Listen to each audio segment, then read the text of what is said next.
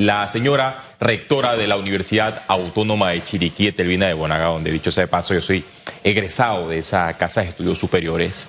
Es una vergüenza porque tiene demasiado poder político y lo ha demostrado a lo interno del Partido Revolucionario Democrático y cada vez que ingresa a la Comisión de Presupuesto de la Asamblea Nacional. Ahora se le da un presupuesto con un aumento que supera los 25 millones de dólares. Tendrá para la próxima vigencia fiscal más de 120 millones de dólares para una casa de estudios superiores que hasta el momento ha demostrado ser opaca. La transparencia en la Universidad Autónoma de Chiriquí UNACHI, desde que llegó la señora Estelvina de Bonaga, está, ha estado en medio de cuestionamientos y la academia se ha visto muy deteriorada. Y escuchando el planteamiento, escuchando en la transmisión televisiva que hizo la Asamblea Nacional, ¿usted sabe por qué, Susana Elizabeth? Porque qué difícil es que los periodistas estemos presentes en las sesiones de la Comisión de Presupuesto. El diputado Juan Diego Vázquez cuestionó a la señora rectora de por qué este aumento. Y voy a leer lo, lo que ella mencionó. Abro comillas. No hay empleo. Entonces me cuestionan por qué nombro a unos administrativos. Oiga, pero eso es un efecto multiplicador y mantiene inclusive una economía. Y como anda la gente con ganas de trabajar. Cierro comillas. Es lo que mencionó la señora rectora Etelvina Medianero eh, de Bonagas. Es decir, haciendo uso de que en efecto la gente allá en la UNACHI quiere trabajar y porque quiere trabajar, meto a Reimundo y todo el mundo que vengan desde la estructura del Partido Revolucionario Democrático y hago que la universidad pase de ser una casa de estudio superior a un, un cuartel de invierno de botellas, porque incluso administrativos han denunciado que en efecto hay otras personas que reciben montos elevados y que no la ven en la casa de estudios superiores. Y dos, también el diputado Juan Diego Vázquez cuestionó a la, a la señora rectora porque se ha dado una validación de títulos de doctores de la UNACHI. ¿Y qué sucede? Que ellos eh, reciben estos títulos de una universidad que queda en Hawái. Y la Universidad de Hawái ha reconocido que en efecto no tiene todos los, eh, no tiene los requisitos de acreditación. Y a estos doctores, profesores de la UNACH, le dicen profesores Miss Hawaiian Tropic. Entonces, al recibir Miss Hawaiian Tropic, porque al recibir estos títulos que no son válidos, usted sabe qué sucede. Se ganan la cátedra y desplazan al profesor transparente que desde años ha trabajado, ha estudiado, tiene títulos en maestría, en profesorado y en doctorado de manera legal, los desplaza automáticamente, se gana una cátedra de aproximadamente seis mil balboas de forma automática al obtener un título internacional de una universidad que no está acreditada. Pero recordemos algo, la actual rectora está allí porque eh, tuvo los votos. Ella dice, ella, ella lo que dijo que va a solucionar eso en la transición, pero ¿qué transición si ella acaba de llegar al poder? Ella llegó al poder, se religió, se religió. Insisto, ¿Y en qué transición? votos. de los profesores. O sea, al final, eh, nos gusta o no nos Ella llegó al poder por el sistema de la universidad, no con los votos, porque los votos demostraron que no respaldaron a la profesora y rectora de la Universidad Autónoma de Chiriquí, Telvina de Bonaga, que gana el doble que el presidente de la República, Laurentino ella Cortés. Gana el doble que sí, el, salario de ella supera los eh, 13, eh, eh, los 13 los 13 mil balboas. Mire, yo, cuando se trata de asignaciones y se trata de salarios, yo no los critico porque sean altos. Lo que yo critico es dónde están los resultados y cómo es que llegaste allí. Y usted lo dijo con ese con esa exactitud del cañón verbal que a usted le caracteriza, ¿no? Porque el diputado Pineda cerró diciendo, si usted es tan mala, ¿por qué la reeligen? Y no es que la han reelecto, no, los votos la rechazaron. El sistema creado a la medida de la trampa es lo que le permite seguir allí.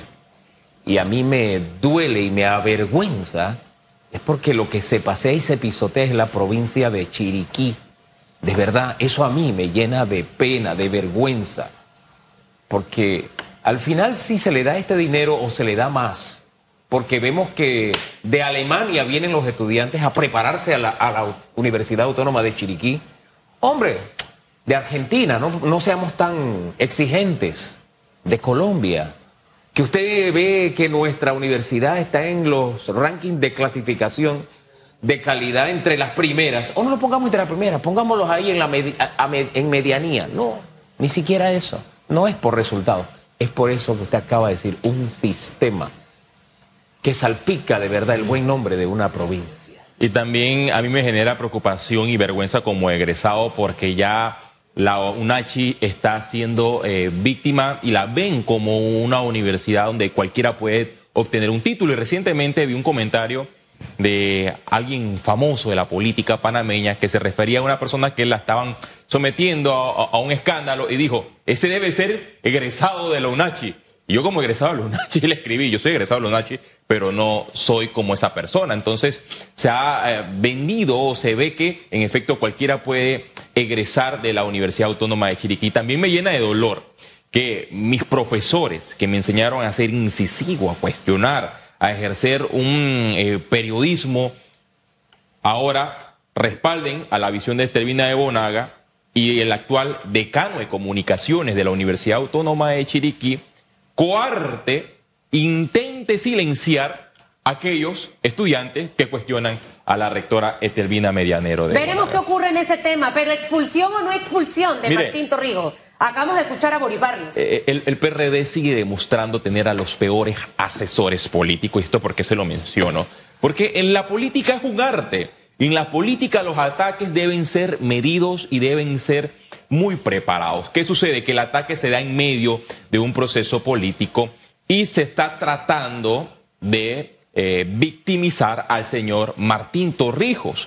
Y esto es negativo para el candidato presidencial del PRD, José Gabriel Carrizo, porque Martín, al venderse como víctima de este proceso interno del Partido Revolucionario Democrático, va a jalar los votos de las personas que están descontentas con la cúpula del Partido Revolucionario Democrático y se van a ir a respaldarlo 100% para el Partido eh, Popular. Y en medio de este proceso, que dicho sea de paso, eh, este es un proceso que viene directamente del presidente del eh, Partido Revolucionario Democrático, Benicio Robinson. ¿Y esto por qué lo menciona? Porque el día que se conoció que en efecto se iba a presentar la solicitud de expulsión a las 5 de la tarde, a mí me llaman en horas del mediodía y me dice Benicio Robinson se reunió con fulano de tal y a las 5 de la tarde van a presentar la, solicitud.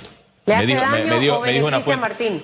Le beneficia a Martín, va a beneficiar a Martín porque las personas que están descontentas con la dirigencia del Partido Revolucionario Democrático, con el, el, gobierno del PRD dirigido por el señor Laurentino Cortizo, va a respaldar a Martín Torrijos. Pero si nos vamos a las causales de expulsión, miren, voy a leerlas rápidamente.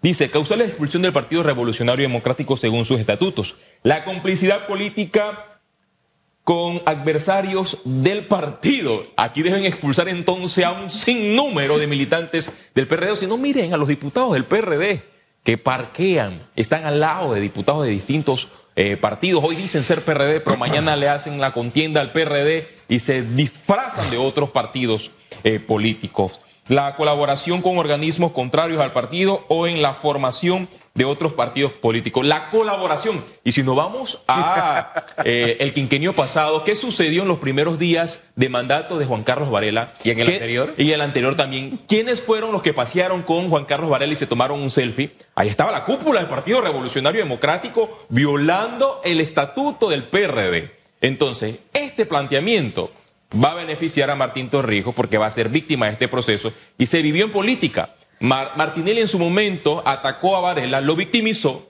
Varela agarró e, e, ese proceso como víctima y gana unas elecciones que, dicho sea de paso, las encuestas lo tenían de tercero. Ah, hay una máxima en el tema de la política y es la diferenciación. Es decir, si usted es un candidato, yo tengo que mostrarme diferente a usted para procurar de alguna forma captar más votos. Y eso sucede en Panamá con respecto al tema de, los, de la reelección o no de un partido en el poder. Por lo general, es desplazado por alguien que se vende diferente a lo que ya teníamos. El gran problema de Martín es que él venía del PRD.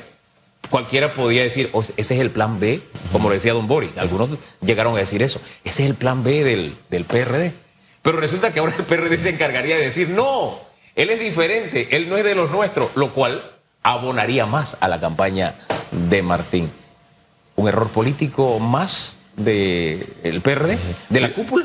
Es un error político y ha demostrado que el PRD que está perdiendo votos, la figura de José Gabriel Carrizo, y se ve cuando las personas expresan su opinión con eh, la dirigencia del PRD y con la administración de Laurentino eh, Cortizo.